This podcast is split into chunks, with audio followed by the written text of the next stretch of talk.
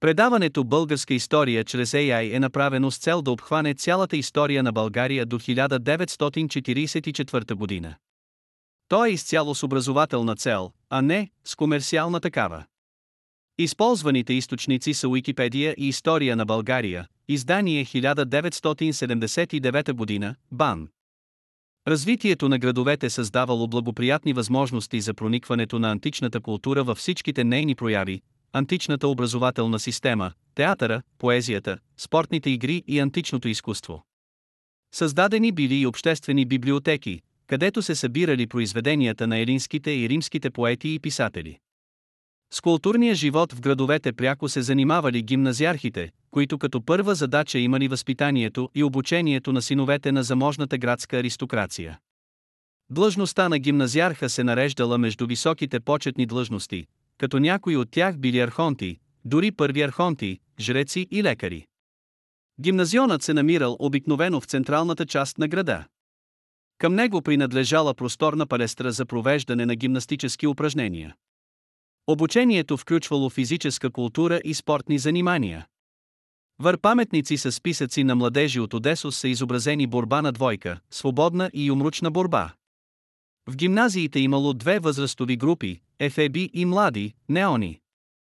Втората група била подлагана на военно обучение и при нужда била използвана за поддържане на реда и сигурността в града и територията му.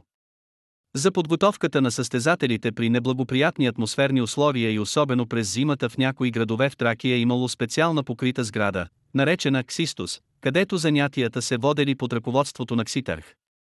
Такава сграда е засвидетелствана по косвен път в Полтария, като Кситархът произхождал от Филипопол.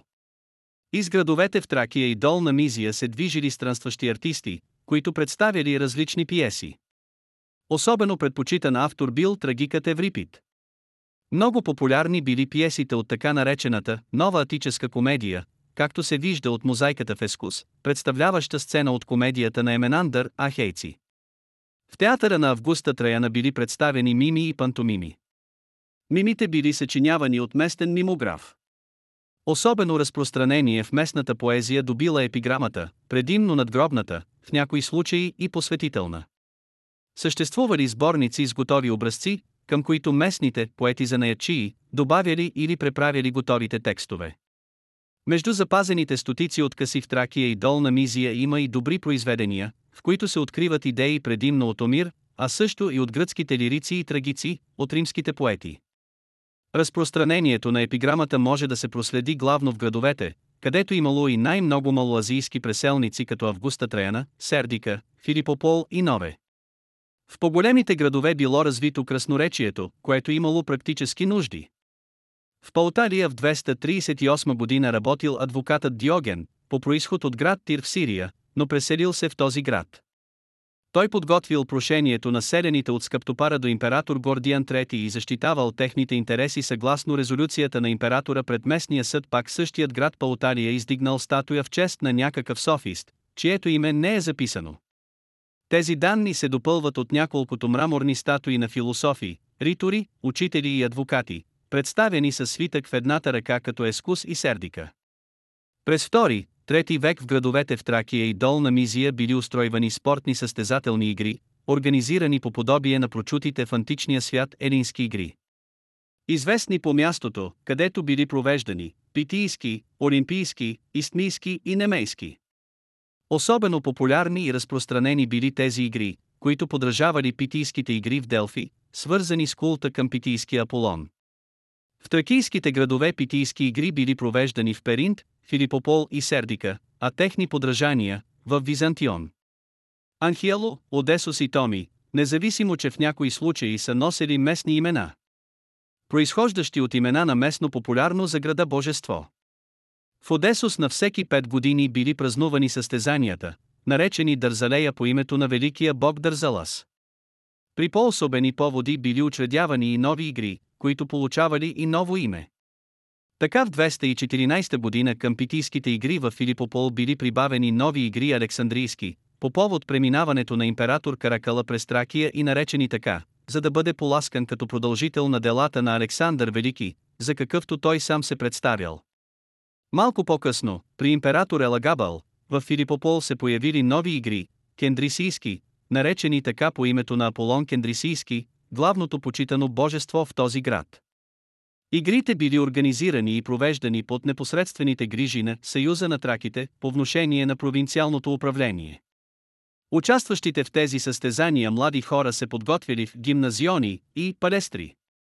Игрите обхващали пет различни атлетически дисциплини, така нареченото пенатлон, хвърляне на копие, на диск, борба с юмруци и панкратион, комбиниране на свободна борба с юмручен бой.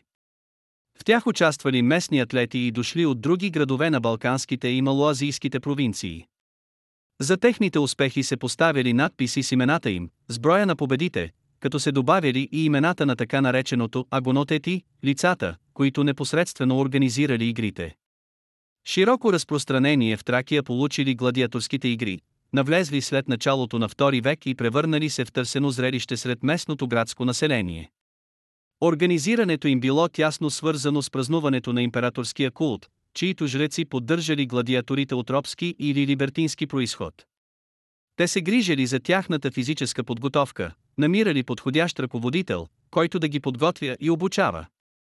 Това струвало много средства, но господстващата върхушка в градовете не жалела средства за организирането на такива зрелища, които отвличали населението от острите економически и социални проблеми. Тясно свързани с гладиаторските игри били борбите с зверове. На арената били изкарвани различни диви животни, срещу които трябвало да се бият опитни борци, бестиарии, в много случаи роби или осъдени на смърт лица, или пък животни срещу животни като мечки и бикове.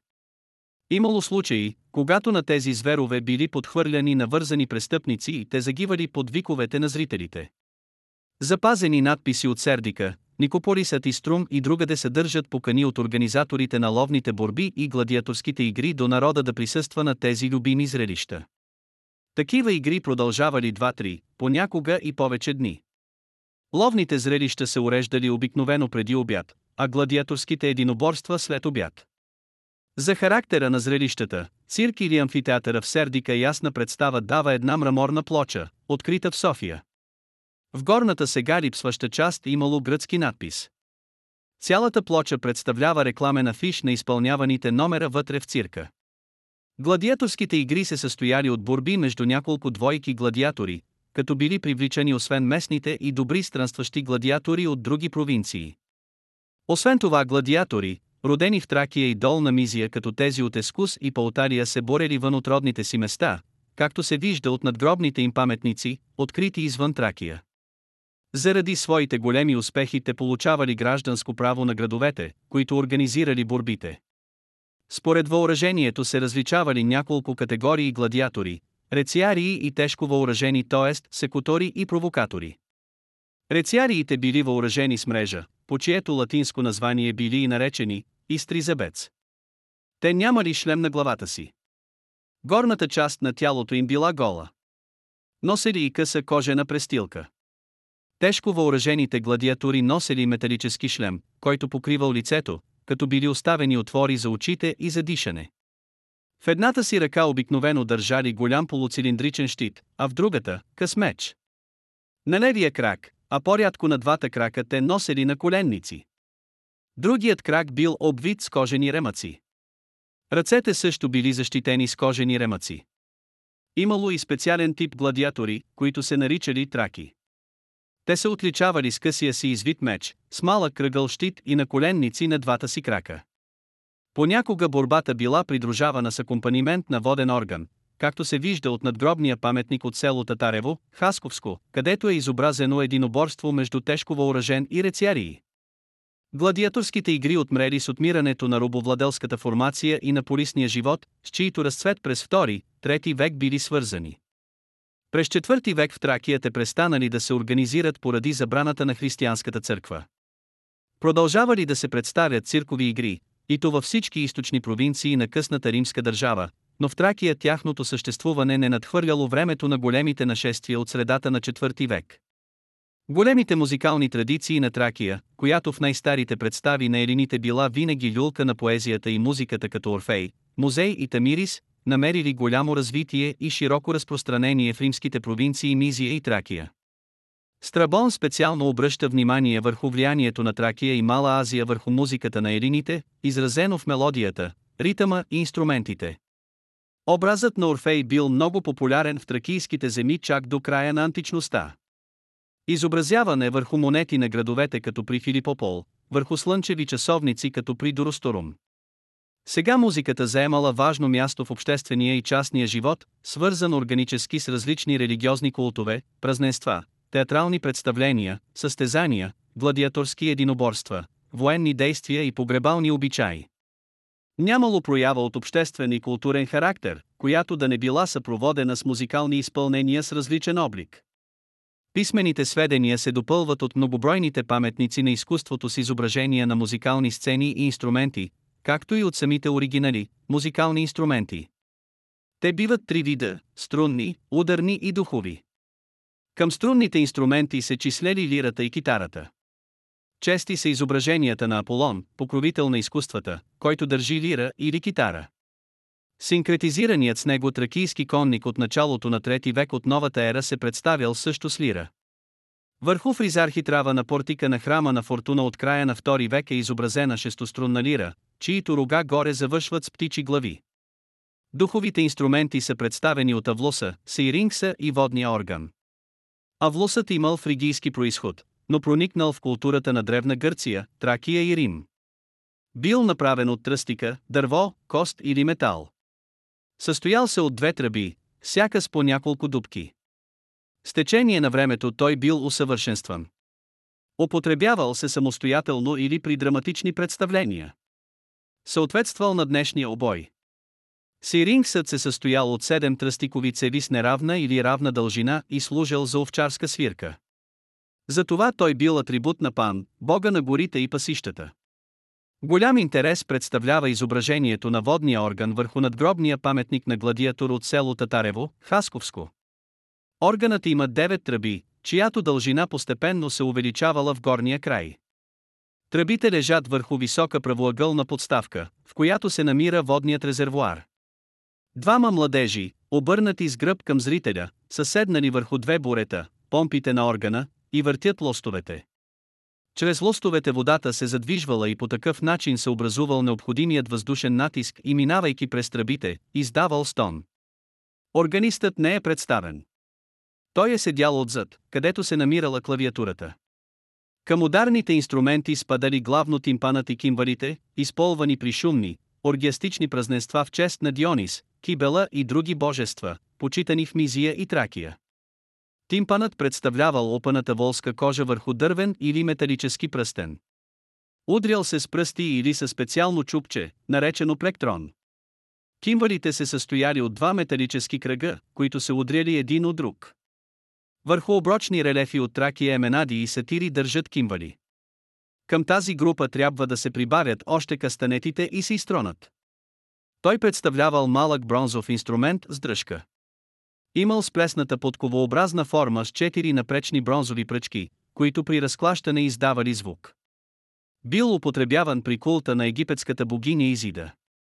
Засвидетелстван само един екземпляр от Сгигенска махала, близо до Ескус. Медицината, тясно свързана с религията, имала в римските провинции Мизия и Тракия стари традиции както сред самото тракийско население, така и в гръцките колонии по бреговете на Тракия. Самият Аполон бил почитан в Аполония като Аполон лечител. Известни са лекари от Дионисопол, Одесус и Емесамбрия. Някои от тях заради големите си заслуги към съгражданите си били удостоявани с статуи и плочи, издигани в храмовете на Аполон и Асклепии и в други светилища. През римската епоха лекарите заемали важни почетни длъжности в градското управление като жреци и гимназиархи. Начало на лекарското съсловие в Одесо стоял пръв лекар. В Дионисопол е открита богато оформена гробница на виден лекар-хирург. Сред гробния инвентар има разнообразни хирургически инструменти като бронзови щипци, ланцети, шпатури и сонди.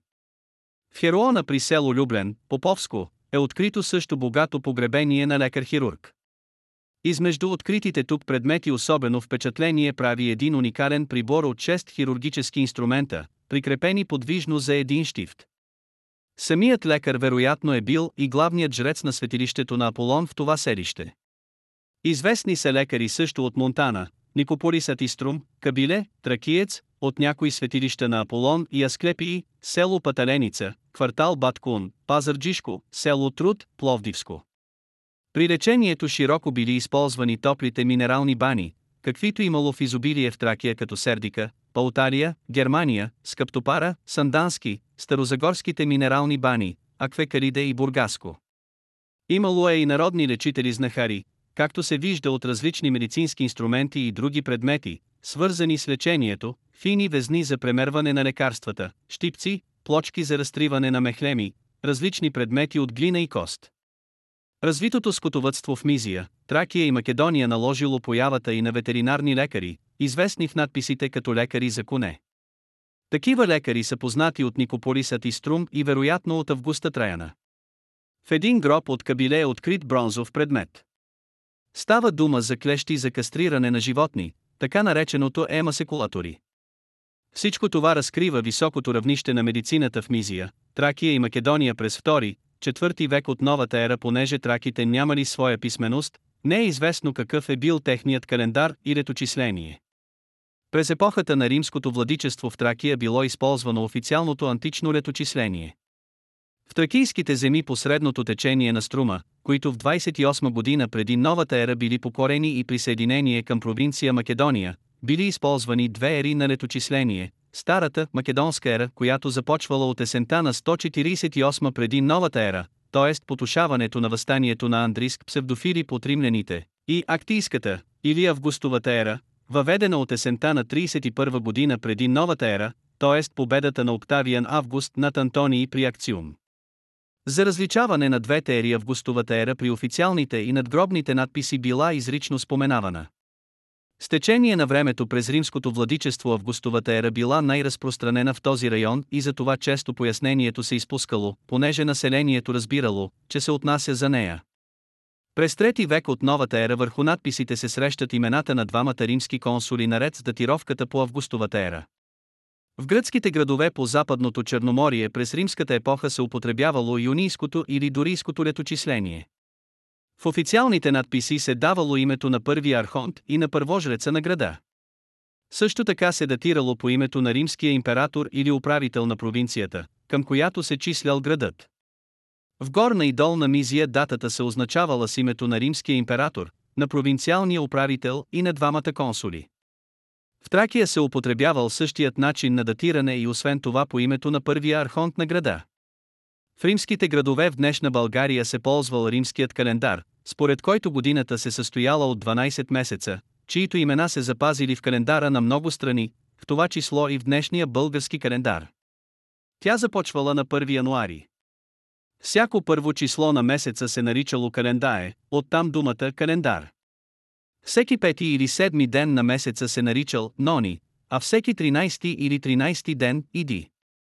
В римските градове, тържища, селища и военни лагери времето се измервало с помощта на слънчев часовник, поставен на най-видното място в селището, градския площад, пазара или пред някоя обществена сграда. Бил поставен с полукръглата част надолу и с диаметъра нагоре.